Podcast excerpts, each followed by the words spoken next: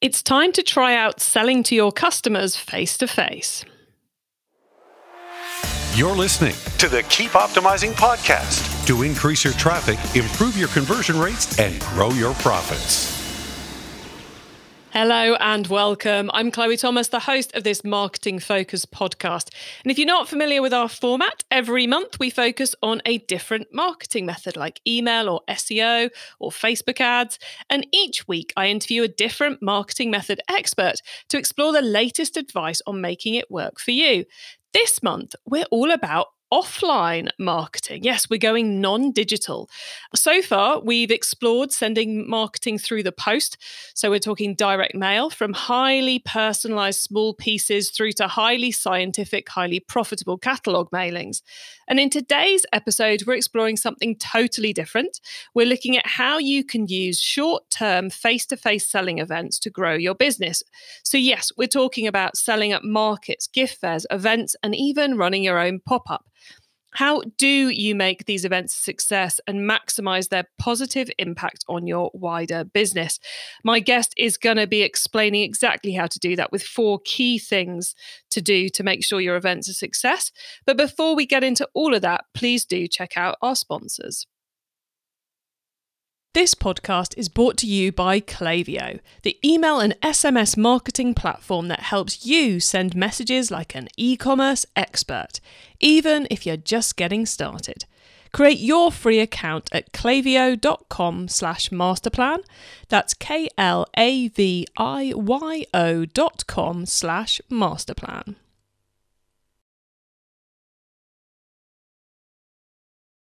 Today, I'm chatting with offline marketing expert Sue Monette. She is the host of the Gift Biz Unwrapped podcast, where she helps handmade product businesses to grow. And she's also the owner and CEO of the Ribbon Print Company, a B2B e-commerce business selling customized on-site ribbon printing hardware, software, and supplies. So for both her own business and in helping her audience, Sue really knows how offline selling events can benefit your whole business. Hello, Sue. Chloe, thank you so much for having me on the show. Well, it's great to be chatting with you again. We do swap backwards and forwards. And, when I was putting together this offline marketing month, I was like, we have to do face-to-face selling, and there's only one person I can ask to talk about it. So thank you for saying yes. Oh, absolutely. I got the email and I was like, yes. Your first sentence was, I have a brainwave. And I'm like, ooh, what is that? Let's look and see. It sounds like fun. Yeah. Cool. So look, how did you get into offline marketing? I actually started with that offline marketing. I've been in the business for years and years, and my corporate days was all retail selling, working with small boutiques, large corporate brands, and there was no internet back at the time. So it was direct mail, it was newspaper ads, it was radio, television. These were how we got the message out. Newspaper, obviously. So I started there.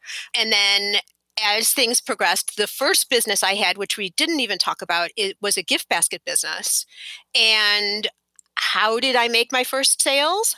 Networking, going to chamber meetings, meeting with local people, showing what I had available, all face-to-face. And I'm actually really excited that we're talking about this topic because I really project that we're going to start balancing out. Like internet sales was the whole thing. It's the hottest. It's Facebook and all of that. And I think, and it's been that way for, 15 years? Yeah, something like that. Yeah. Certainly on the noise front. Potentially not on the what's actually happening, but certainly on the noise front is pretty much all we've heard about. Yeah, 15 years or so. So I think a lot of people abandoned some of these other methods.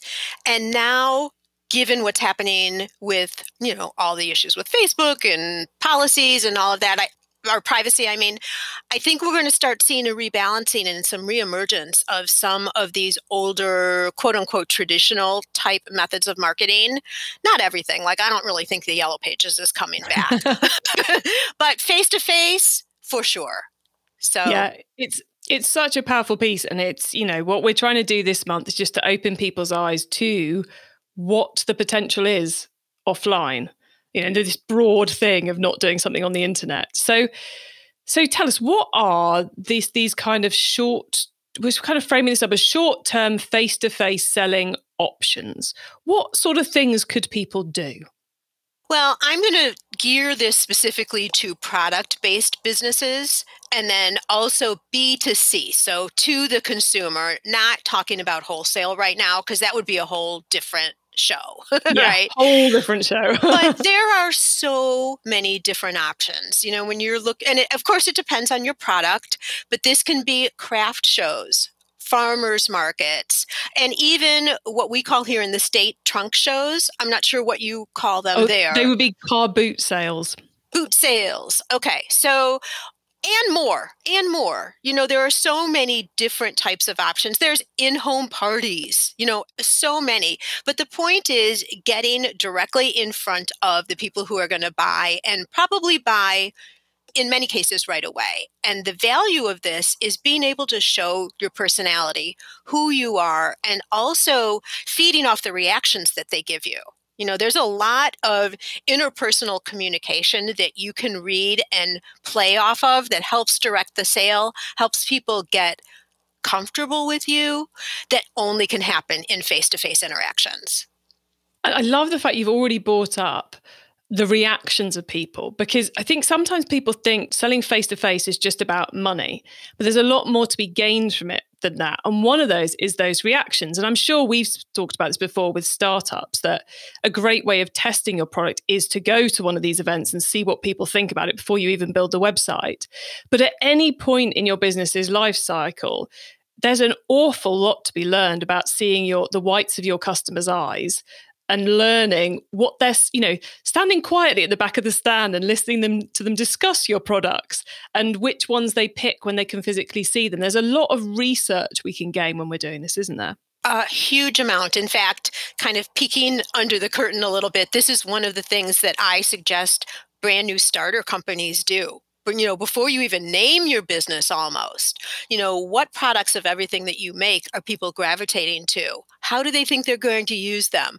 Is it for themselves? Are they giving it to somebody else? Like, you're exactly right. You know, it's the research, and we can sit back and speculate behind a screen all day long, but that's not going to help have people buying your product or what you should say to them even, right? Like the words that they use in describing your product.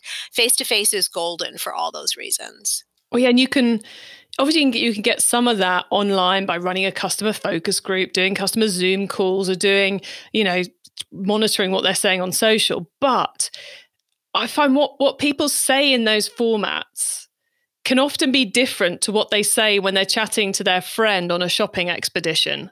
Not feeling like they're being observed. You kind of get the how they want to be seen and how they really are. And it can be utterly invaluable just listening in. Yeah, it's a good point. I agree with you for sure.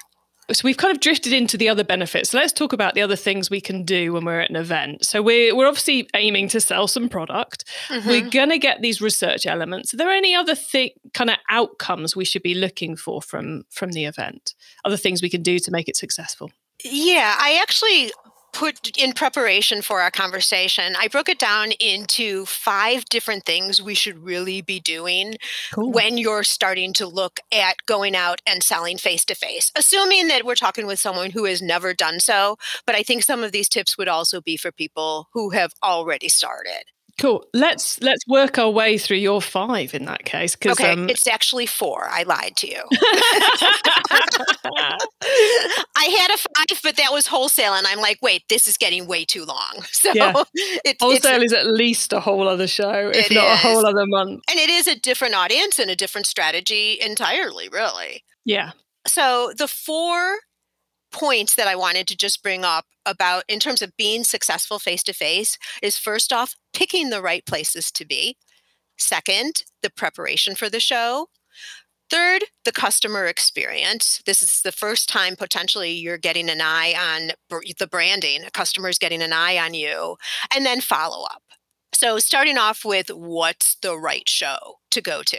So important. I know back when I was doing B2B selling, the number of stupid places I went to try and sell my wares and wasted so much time and effort and energy in the wrong place, and just better decision making would have saved so much time. So how can the listeners, you know, because you do have to suck it and see a bit, you do have to try a few before you find the perfect ones, but how do we make sure we're getting rid of the awful options? Well, the first thing is making sure that the show is attracting your customer. You know, that might seem obvious, but it isn't always. So if you're doing a local show, the people who are coming, and it's a consumer show, the people who are coming are most likely people who are in your community, right? They're local people. They might be driving 10 miles, 15 miles, but they're in your community. But also, what's the theme of the show? You know, is it just a free-for-all, anything and everything, like a sidewalk sale might be? Or is it a fine arts show?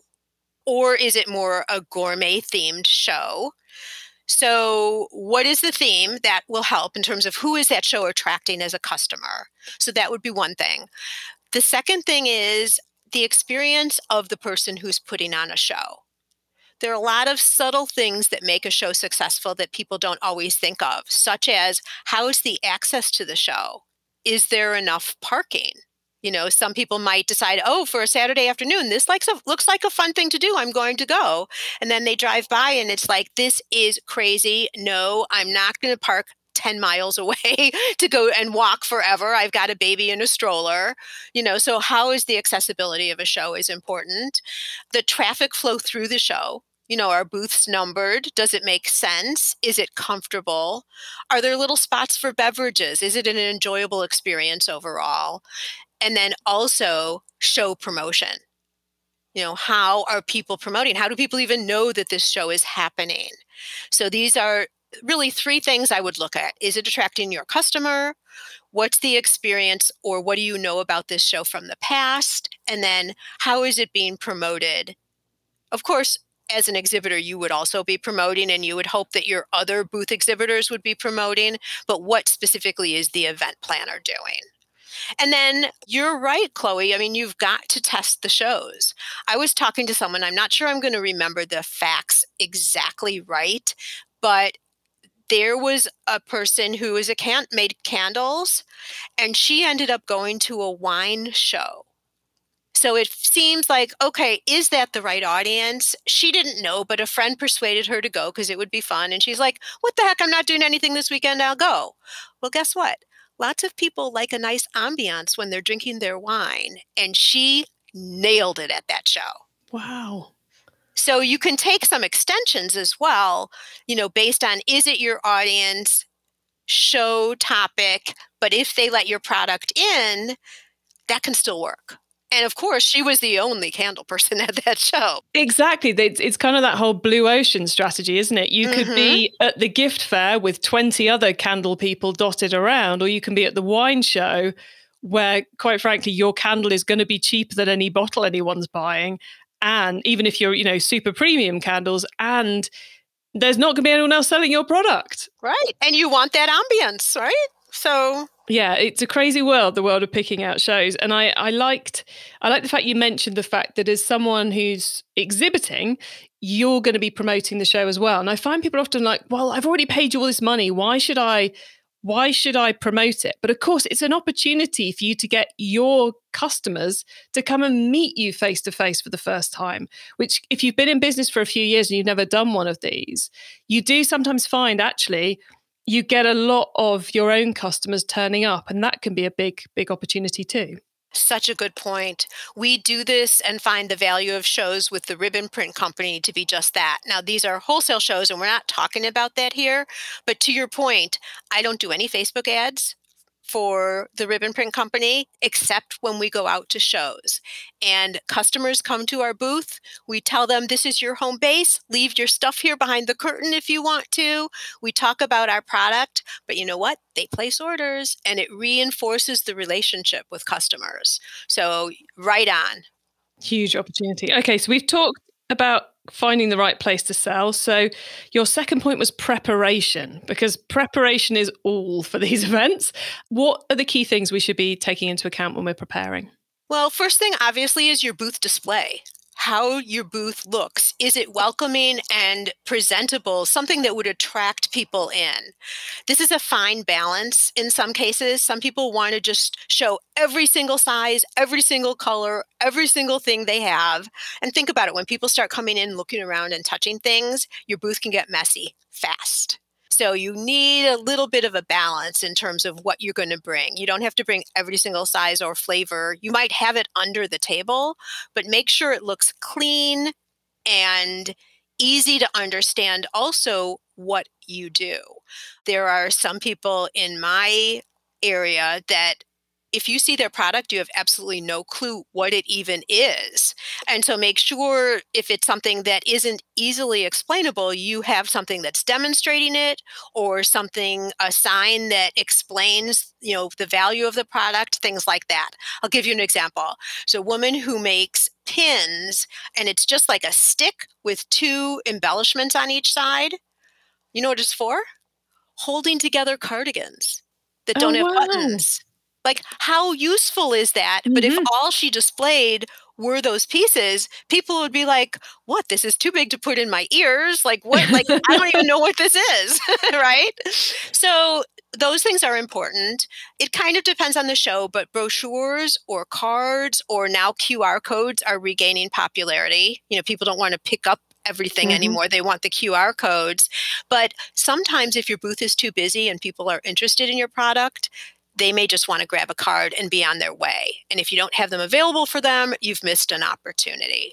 Yeah, you can't rely on them remembering mm-hmm. your brand name. You want to make sure they've got that QR code or they've got that, even if it's just a business card, to take away with them so as they can come back later. Because you do have those marvelous moments when you've got like five people all wanting to buy and there's only two of you behind the stand. Mm-hmm. You're going to lose some people at that point.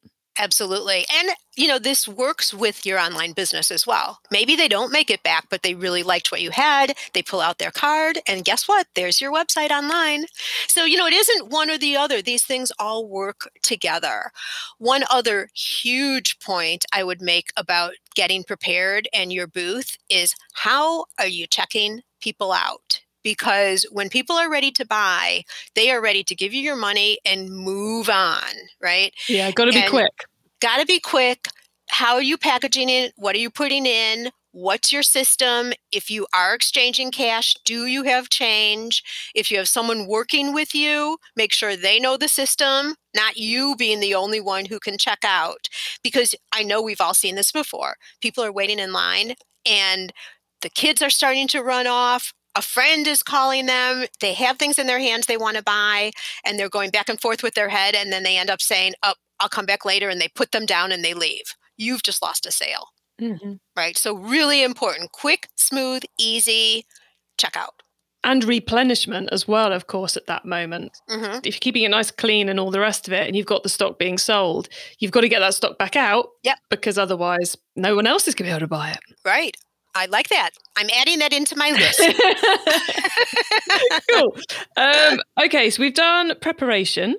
What about customer experience, your third point? So have you ever been to a show where the artist or the creator behind the booth is sitting on their phone on like one of those director chairs and doesn't even look at you when you come in the booth? Mm-hmm. No. Two hands up. No, like that emoji girl.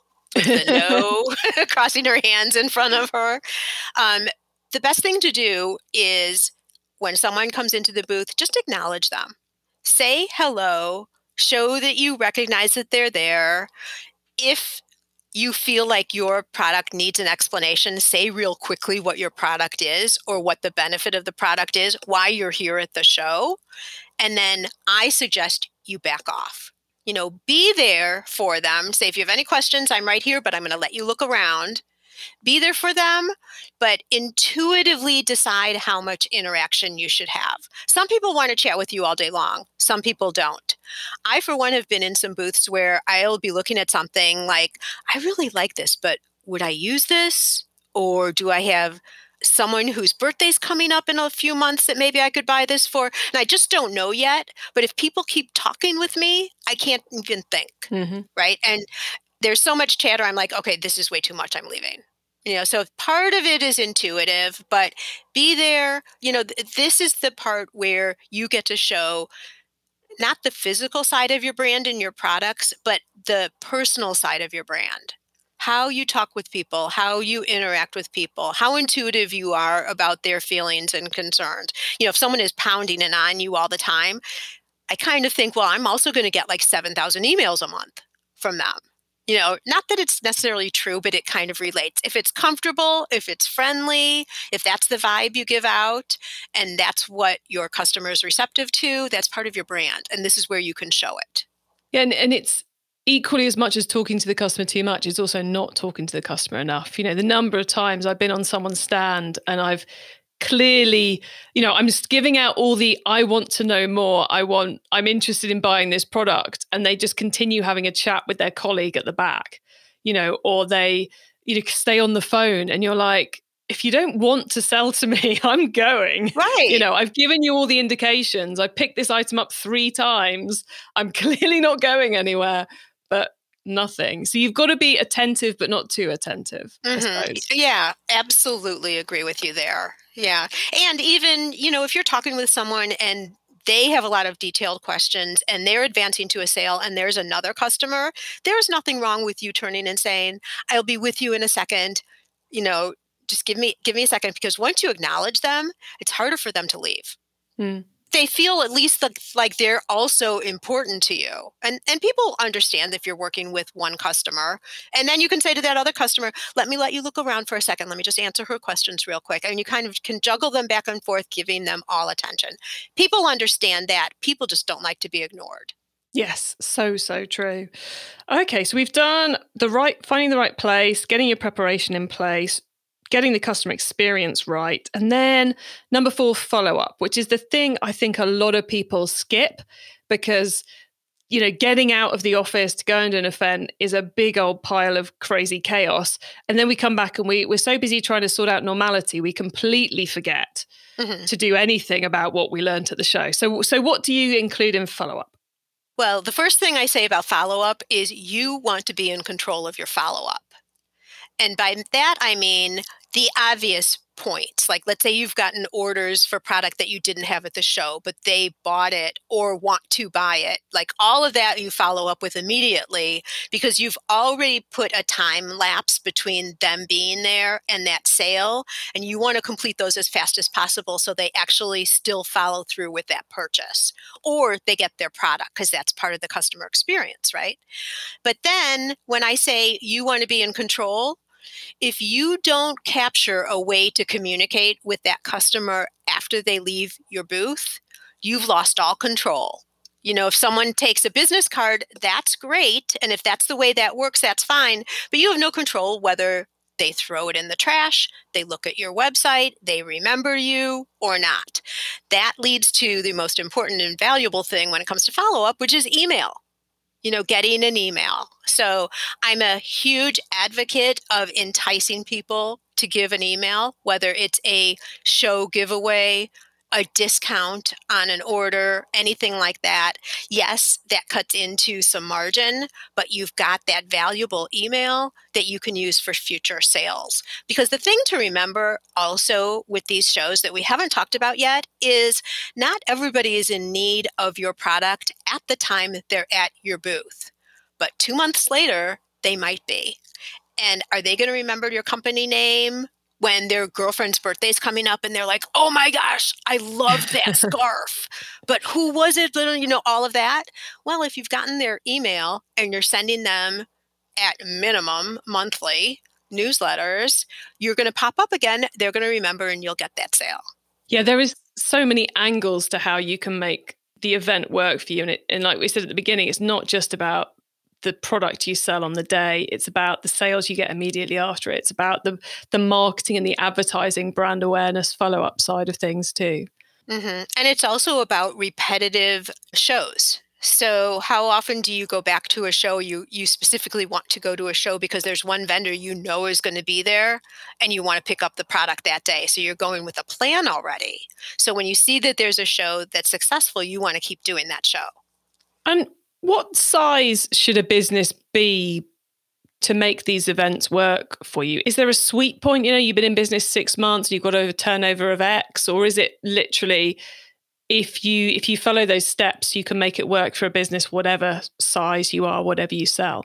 Well, I feel like if you are starting up, the best thing you can do is invest in a show, but not invest in a $500 table or booth show necessarily. Do something smaller that's $100, something like that, and get that interaction and the feedback on your product right from the beginning.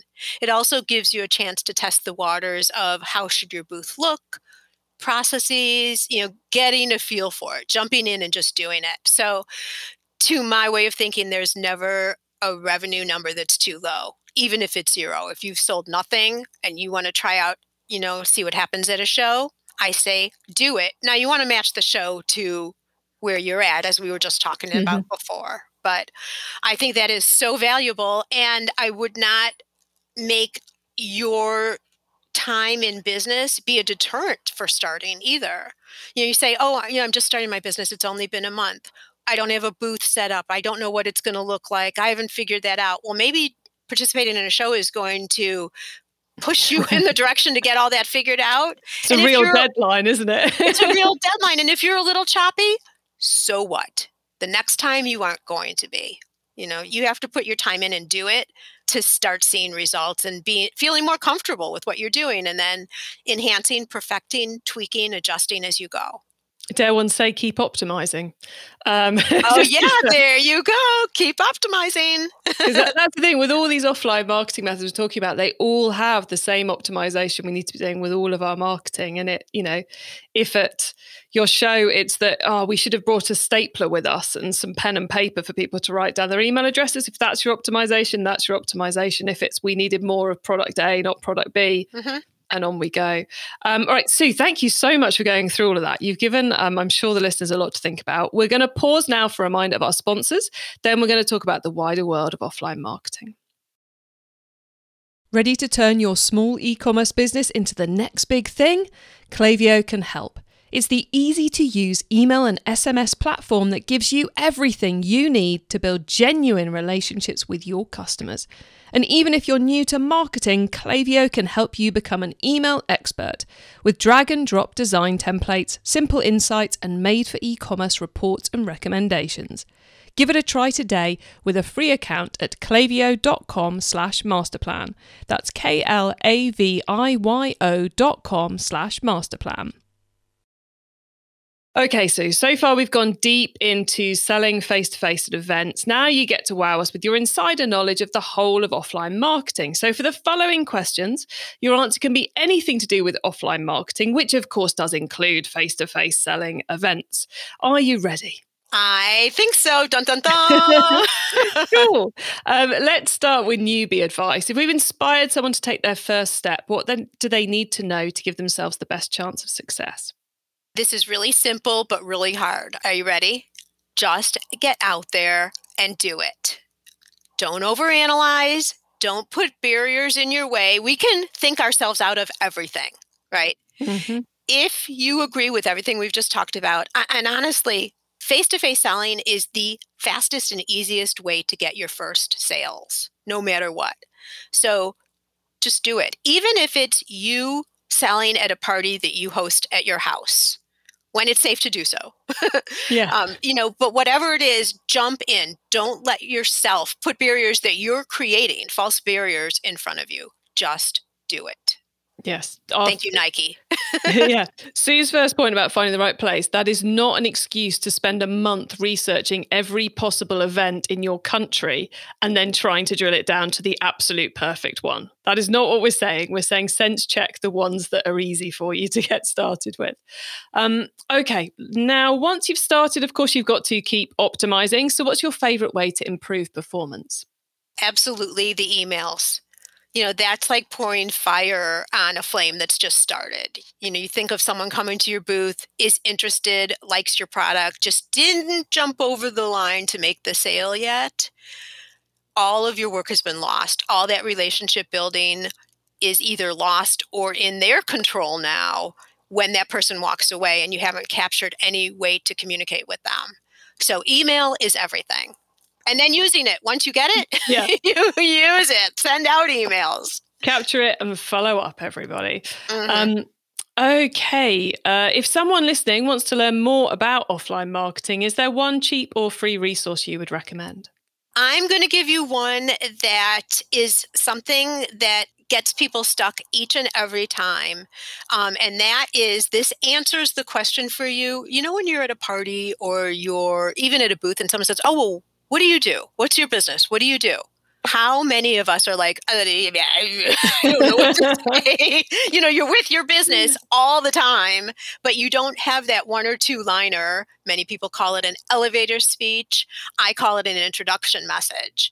And I have a course called Network Ninja that helps you set up for that type of a situation. Now, it's around networking. It's around being face-to-face, whether you're at a conference, a Chamber of Commerce meeting, or at a booth, but it also helps with some of the social uncomfortable things. Like, what happens when you walk in a room and you don't know anybody who's there? Like, what's your move? How do you manage that situation? So I've got all of that in there. And so the course that I would recommend is Network Ninja. It's a relatively small course, but it'll give you so many skills that will move you forward for face-to-face interactions. Excellent. And we'll add a link to that in the show notes for you all, everybody. Okay, Sue, it's crystal ball time. What's coming up in the next 6 to 12 months that we should be getting ready for? I project, with all the seclusion that we have all had, online is great, Zoom is great. We got a flavor of going back out a little bit. And then depending on where you live in the world, we've had to retract again. And now, again, depending on where you are, we're starting to reach out once again, right? And I think this is all reinforcing to all of us the value of rubbing shoulders with other people, physically or not. But just being in the presence of others and how it is a different dynamic. And I think people are appreciating more and more being out and being in front and being in real life with people. And I see that continuing. And I think we're more grateful for it now because it's been taken away. So I see more and more of that growing. And I also see, we talked about this a little bit before we started recording, in that online marketing and face-to-face marketing and direct marketing and like everything's going to start balancing itself out again. And face-to-face is definitely in that game.